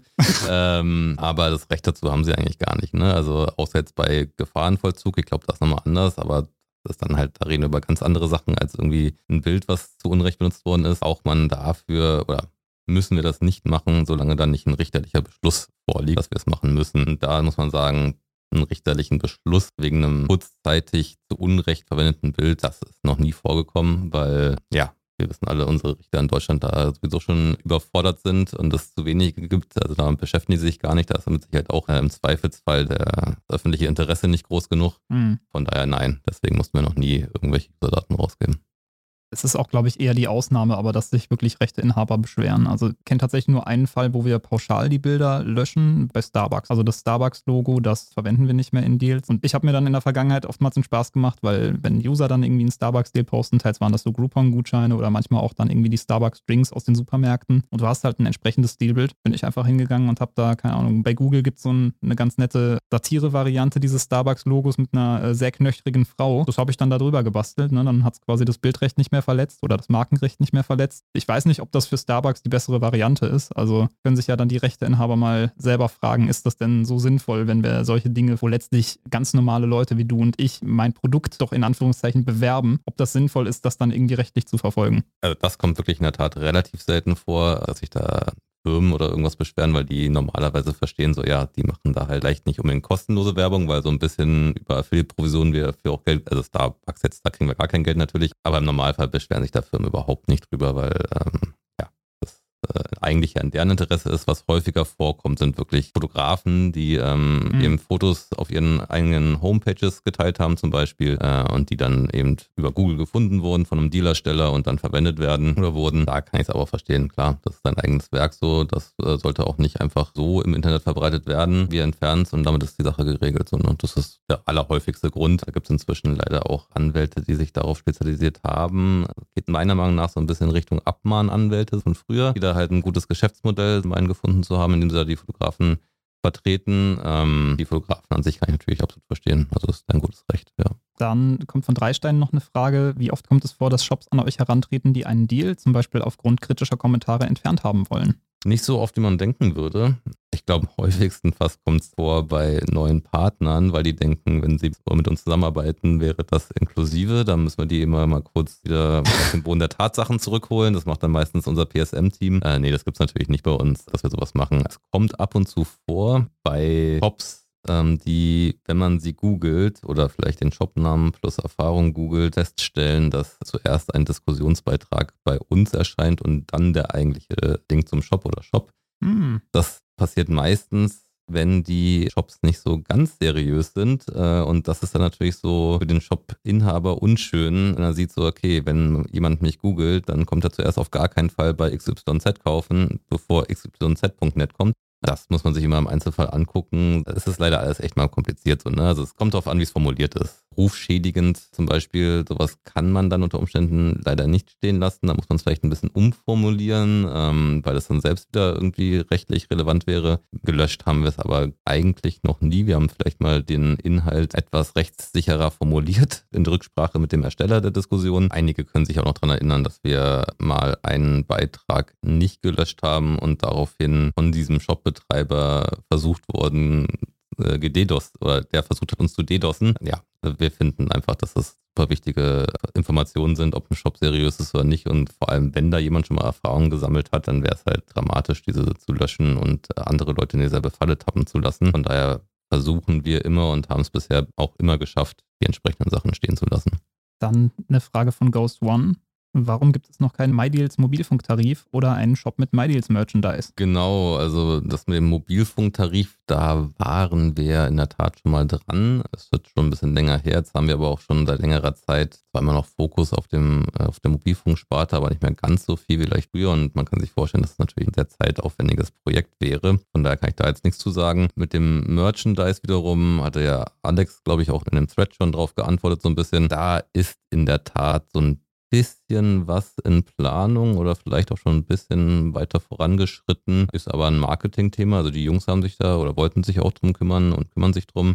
Von daher kann ich da jetzt auch nicht viel zu sagen. Ich habe da aber schon so ein paar Sachen gesehen. Also vielleicht noch mal ein bisschen warten, aber da könnte es in Zukunft eine Lösung geben. Ja, weil ich meine, Designs haben wir ja im Prinzip schon. Es gibt ja seit zig Jahren gibt es ja Pepper und MyDeals T-Shirts und die wurden auch oftmals schon verlost. Sind halt dadurch natürlich immer ein bisschen was Besonderes geblieben. Aber ich würde auch sagen, das ergibt durchaus Sinn, das vielleicht auch einer größeren Zielgruppe zur Verfügung zu stellen. Wer sich mit unserer Marke in Anführungszeichen identifiziert und die gerne spazieren tragen möchte, der sollte das eigentlich auch tun können. Auf jeden Fall. Das ist ja ein total tolles Gefühl, wenn Leute sagen, hätte entweder gern zum allerersten Mal so ein Hoodie oder Ich habe da mal einen gewonnen bei der Flame der Jagd, der ist aber leider schon durchs so oft waschen oder leider teilweise auch durch zwei, dreimal waschen jetzt nicht mehr ganz so ansehnlich. Ich würde den gerne nachbestellen. Klar, ist ein tolles Gefühl, dass da Leute ähm, so einen Bock drauf haben und da sollten wir auf jeden Fall gucken, dass wir eine Lösung finden. Wie gesagt, wie so vieles bei uns ist es bisher daran gescheitert, dass da sich halt auch wirklich immer jemand drum kümmern muss und unser Team halt insgesamt einfach nicht riesengroß ist und man sich immer überlegen muss, worauf fokussieren wir uns gerade. Mhm. Aber ja, wie gesagt, da sollte es auch hoffentlich in absehbarer Zeit eine Lösung geben. Und genau mit den äh, limitierten Designs kann man ja überlegen, ob man die zumindest dann zeitlich exklusiv macht und erst nach einem Jahr sozusagen allen zur Verfügung stellt. Da wird sich ja auch irgendeine Lösung finden, schätze ich mal. Oder vielleicht bleiben die für immer exklusiv und es gibt halt andere, die halt für alle zur Verfügung stehen. Xdival hat eine Frage gestellt, was ich interessant finde, weil Xdival selbst ehemaliger Teilnehmer des äh, Pepper Expert Programms ist. Und zwar fragt er, wie viel von den offiziell verkündeten eine Million Euro wurden denn nun eigentlich für das PEP, dem längsten Beta-Test aller Zeiten, bei den teilnehmenden Ländern tatsächlich ausgezahlt? Das äh, stammt, glaube ich, aus einer Pressemeldung damals, als wir das hochgezogen haben, das Pepper Expert Programm. Da wurden irgendwie diese eine Million Euro kommuniziert, die quasi auf so einem, ja, auf einem virtuellen Konto irgendwo gebunkert wurden, dass die da für das Projekt zur Verfügung stehen. Also, was ist mit denen passiert? Die Aussage stammt von Fabi damals, dass wir eben insgesamt dafür eine Million Euro zur Verfügung stellen wollten. Muss man aber dazu sagen, der ursprüngliche Plan war, das in drei Ländern zu machen, also England, Frankreich, Deutschland. Wir haben es aber nur in zwei Ländern gemacht, Deutschland und England. Frankreich wollte damals nicht mitmachen, ist auch okay. Dementsprechend hatten wir nicht ganz so viele Teilnehmer wie erwartet. Aber ursprünglich sollte der die ganze Beta ja auch nur äh, zwölf Monate gehen. das hat ja nicht ganz funktioniert. Ähm, Wurden drei Jahre, oder? Ich habe nochmal nachgeguckt, genau, ähm, weil ich den Kommentar natürlich auch gelesen hatte. Äh, wenn ich mich jetzt nicht verrechnet hatte, waren es genau drei Jahre und einen Monat, die das Ganze dann äh, gegangen ist irgendwie. Und dementsprechend kann man sich überlegen, dass das wahrscheinlich sogar ein bisschen teurer geworden ist. Also ich habe ich hab ja damals alle Rechnungen sozusagen selber gemacht und über die ganzen 37 Monate für England und Deutschland. Ich habe die auch noch auf meinem Rechner, weil ich natürlich gewissenhaft, wie ich bin, trotz Rechnerumzug mitgenommen habe. Aber ich war jetzt offen gesagt ein bisschen zu faul, um da nochmal 37 mal 2, also 74 Excel-Tabellen aufzumachen, das zusammenzurechnen. Ich weiß aber, was wir so ungefähr jeden Monat ausgezahlt haben und ich habe das jetzt mal überschlagen. Also äh, wenn ich mich nicht ganz verrechnet habe, haben wir statt dieser einer Million Euro am Ende wahrscheinlich eher knapp so 1,85 Millionen Euro äh, ausgezahlt. Also wir sind den Leuten da nichts schuldig geblieben, äh, würde ich behaupten. Retrospektiv betrachtet gut investiertes Geld? Das ist jetzt meine Frage. Mm, ja, ich glaube eigentlich schon. Also wir hätten deutlich mehr draus machen können. Das ist die einzige Sache, die mich eigentlich daran ärgert, dass wir es nicht geschafft haben, das Ganze weiterzuentwickeln. Ich glaube, die Idee an sich war nach wie vor gut. Auch da ist es dann dran gescheitert, dass wir eben nicht genug Kapazitäten hatten, sozusagen, um das dann wirklich auch noch weiterzuentwickeln. Es gab Probleme, aber es gab eben auch wirklich viele Leute, gerade also in Deutschland, auch in England. In England übrigens einer von den ehemaligen Pepper Experts ist da jetzt festangestellter Redakteur. Ah. Ähm, äh, also auch den Weg gab es dann irgendwie. Nee, also es gab da auch viele Sachen, die richtig gut gelaufen sind, aber wäre halt eine Sache gewesen, wo sich wahrscheinlich mehrere Leute fast Vollzeit hätten drum kümmern müssen. Und das hat halt nicht geklappt. Von daher also hätte besser laufen können, aber war auf gar keinen Fall ein Fehler, meiner Meinung nach. Ja. Es hat ein bisschen die Community gespaltet, von daher äh, war es vielleicht ein Fehler, weil wir es auch nicht gut genug erklärt haben, aber so prinzipiell war es kein Fehler, das mal zu probieren. Wir hätten es mit Sicherheit einfach nur deutlich besser machen können. Letzte seriöse Frage kommt von DGMX96. Gibt es regelmäßig Kaufangebote für MyDeals bzw. Pepper oder gar eine Exit-Strategie? Ja, da ist natürlich jetzt die Frage, ob die Frage an mich gehen sollte oder ob wir uns die eigentlich aufheben, bis Fabi mal irgendwann hier sitzt. Nee, das stimmt, ja. Ähm, also eine Exit-Strategie, keine Ahnung, ich glaube es, um ehrlich zu sein, oder ich kann es mir nicht vorstellen. Also wie gesagt, MyDeals gibt es jetzt seit 15 Jahren. Ich bin seit 14 Jahren dabei. Äh, es gab das ein oder andere Kaufangebot in der Zwischenzeit natürlich natürlich. Wir haben aber immer abgelehnt, oder Fabi hat immer abgelehnt, das ist ja seine Entscheidung, nicht meine. Und eine Exit-Strategie, wer Fabi kennt, und da haben wir alle den Vorteil, dass wir ihn vielleicht ein bisschen besser kennen als unsere User natürlich, aber mhm einer, der ihn kennt, kann sich vorstellen, dass Fabi ein Leben ohne Pepper oder ohne MyDeals irgendwie verbringen kann. Also der wird dann wahrscheinlich noch als normaler User dann irgendwann wieder auf der Seite unterwegs sein. Aber ähm, nee, nee, also da gibt's äh, aktuell nichts zu berichten und wir sehen das Ganze ja auch wirklich eher als Langfristprojekt. Ich meine, wir hatten noch nie Investoren, äh, planen noch nicht damit. Also da geht's wirklich eher darum, dass wir das sehr nachhaltig machen wollen und deswegen auch zeitweise ein bisschen langsamer sind, was die Entwicklung betrifft, vielleicht weil wir eben dieses ganze Investorengeld ja auch nicht haben mhm. und das alles selbst finanzieren müssen. Aber ja, dementsprechend, nee, gibt es da keine, keine Pläne zu verkünden. Na gut, aber wir werden die Frage auf jeden Fall Fabian nochmal stellen, wenn er hier ist, aber ich würde da deine Einschätzung soweit teilen. Dann ähm, die Trollfragen hatte ich gesagt, streue ich zwischendurch ein, habe hm. ich jetzt doch nicht gemacht, weil es einfach sehr interessant war, die seriöseren Dinge zu behandeln. Ich möchte trotzdem kurz am Ende vielleicht so als kleinen Abschluss einmal ganz schnell durchgehen und würde vorschlagen, ich stelle die Frage und du antwortest jeweils in einem Satz, dass das nicht zu lang wird. So, äh, von Janni911. Was macht für dich ein gemütliches Gästeklo aus? Eine sehr gute Frage. Also ich sag mal so, äh, meistens ist es ja zu Hause am schönsten, von daher schwer zu beantworten. Ich persönlich habe kein Gästeklo bei mir zu Hause, aber am schönsten ist es, wenn es über keine Schiebetür verfügt und abschließbar ist. Und das ist ein kleiner Seitenhieb äh, auf meine Schwiegereltern. Ah, okay. Also, sie werden es wahrscheinlich nicht hören, aber ihre Tochter und die kann es für sich behalten. ich weiß nicht, wie man sein Pseudonym ausspricht. CHR Hiller 187 fragt, stimmt es, dass in der MyDeals-Zentrale zu besonderen Anlässen Feiern stattfinden, bei denen Koks und Prostituierende anwesend sind? Er hat tatsächlich Prostituierende geschrieben. Sehr schön ja, das, äh, neu modern gegendert. Ich wollte gerade sagen, es ist ja vorbildlich gegendert. Ähm, nee, ich äh, glaube aber auch, dass da die Autokorrektur zugeschlagen hat. ähm, ich glaube, eigentlich sollte es wahrscheinlich Krokus und Pubertierende heißen. Das kann gut sein, ja. Ähm, und ja, die kommen vor, wobei Jean jetzt ja auch bald alt genug ist, um aus der Pubertät rauszukommen. Und dann sind es nur noch die Krokus wahrscheinlich. Ja, herzlichen Glückwunsch, Jean, zum 18. Geburtstag. Trapper oder Trapper fragt, wer sind die Mitglieder des MyDeals Circles und wie kommt man in eben diesen? Das würde ich auch gerne wissen in der Tat. Also der begleitet mich jetzt ja auch schon seit Ewigkeiten und ja, also ein paar Namen kennt man vielleicht, aber die möchte man ja auch nicht verraten. Aber nee, ich wurde noch nie gefragt. Ich weiß, dass da mal ein ehemaliger nein, nicht Kollege, jemand, der bei Schub mal gearbeitet hat, sich mal reinschleichen konnte so ein bisschen und Teil des Ganzen war. Hm. Ähm, dadurch hatte ich dann auch so ein bisschen Einblick in das Ganze, aber nein, also ich bin nicht drinne, ich wurde noch nie gefragt und ich kann da leider auch keine Infos weitergeben, leider. Und die erste Regel des Zirkels lautet man ja auch, man spricht nicht über den Zirkel. Zirkel. Genau. genau. Randale Herbert fragt, hast du schon mal eins Fetzerei gehabt? Und wenn ja, hast du gewonnen? Ja, frag mal deine Mutter, Randale Herbert. Ne? Äh, nee, also ähm, hatte ich in der Tat nicht. Na, klar, man kann nicht immer solchen Sachen aus dem Weg gehen. Also ich bin auch lange Zeit auf dem Land aufgewachsen. Da gab es dann irgendwelche, weiß ich nicht, Partys und Dorffeste und so weiter. Und da laufen dann ja auch mal komische Gestalten rum. Gut, laufen in Berlin auch, aber da kann man meistens einfach weiterlaufen. Aber nee, bin eigentlich der Ansicht, dass man solche Sachen immer ohne Gewalt lösen sollte und im Zweifelsfall einfach weggehen. Wie gesagt, klappt vielleicht nicht immer, aber von daher antworte ich mal mit einem Nein. Schnäppchenfuchs 111 möchte wissen, hat David jemals Ware von, von Flörke erhalten? Hm. Ähm, von Flörke, ja, das kennen wahrscheinlich auch nicht mehr so viele, wobei einige wahrscheinlich schon doch noch. Nee, habe ich nicht. Ich habe aber auch nie bestellt. Lustig ist ja, die waren ja bei Höhle der Löwen, die kamen dann irgendwann bei uns irgendwie auf der Plattform auch ein bisschen vor, wurden von Usern gepostet und irgendwann hatten die in der Tat auch mal angefragt bei uns, ob wir nicht mit denen zusammenarbeiten wollen.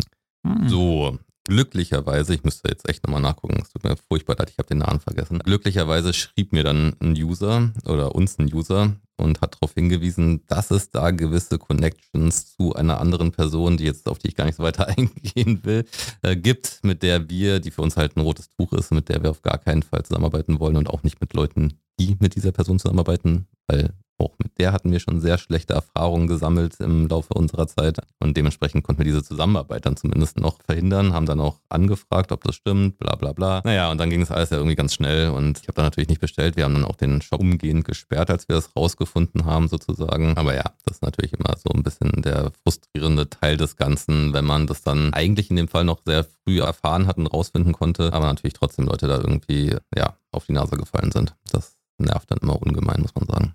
Ja.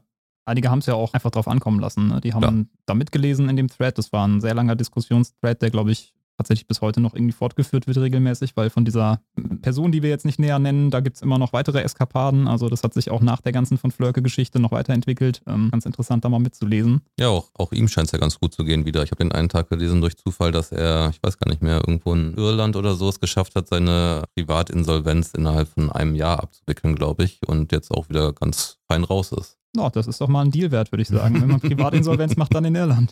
Gut, finale Frage von Babykater. Do you even lift? ja, die Frage hätte ja eher dir gestellt werden müssen. Ne? ja, habe ich früher in der Tat mal gemacht. Ähm, relativ lang sogar. Bin dann aber inzwischen, ja, habe dann irgendwann mal aufgehört, Zeitmangel und dann den Einstieg wieder zu schaffen. Also ein paar Mal den Einstieg wieder geschafft, aber dann irgendwann halt auch nicht mehr leider. Das Rack steht immer noch bei mir zu Hause rum, aber äh, dient inzwischen leider eher so als Kleiderständer. ähm, aber ja, ich kann mich zumindest ein bisschen reinversetzen in die Leute, die liften. Also ja.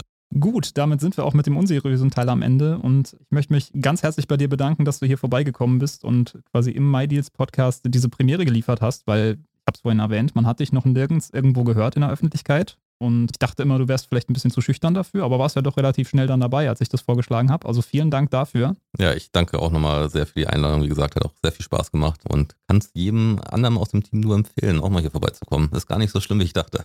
das nehmen wir mal so mit und wir gucken mal, wer dann beim nächsten Mal dabei ist. Und ich hoffe auf jeden Fall, dass ihr auch wieder mit dabei seid und verabschiede mich. Auf Wiederhören. Ciao, ciao.